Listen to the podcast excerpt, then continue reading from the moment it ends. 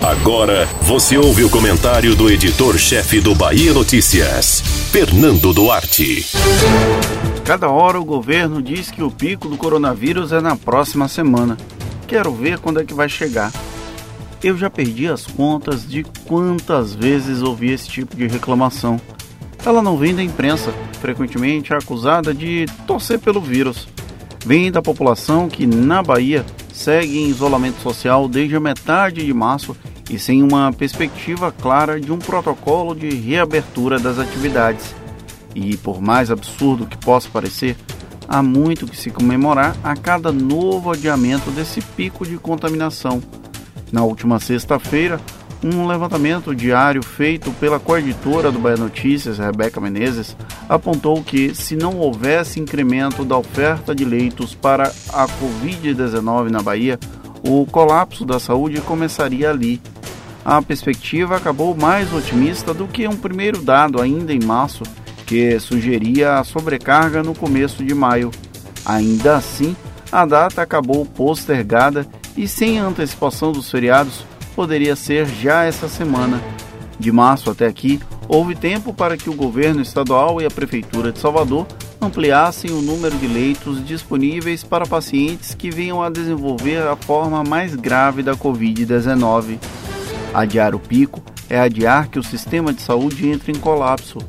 Por isso, vemos o governador Rui Costa e o prefeito Assemineto celebrando a cada vez que essa data é postergada.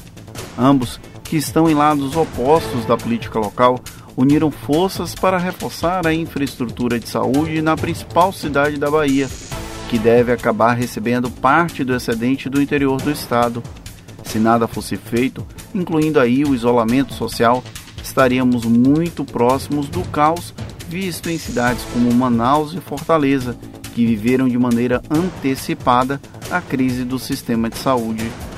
A lógica da imunidade de rebanho também não funciona com um vírus desconhecido como causador da Covid-19. Há estimativas de que um percentual expressivo de pessoas pode desenvolver a versão mais agressiva da doença, dado aos exemplos vivenciados em outras partes do mundo.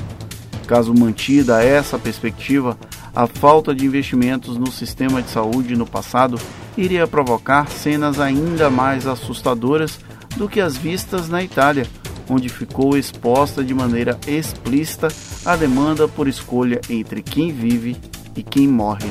Até aqui estamos longe disso e esperamos que assim permaneçamos.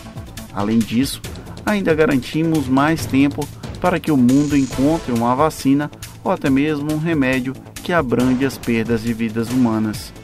Não achemos que adiar o pico é atrasar a chegada do problema o coronavírus vai arrombar a porta de Salvador e da Bahia, como fez em outras partes do planeta. No entanto, se estivermos menos despreparados para lidar com ele, talvez fosse um pouco pior. Como diziam nossos avós, é melhor prevenir do que remediar. Você ouviu o comentário do editor-chefe do Bahia Notícias, Fernando Duarte.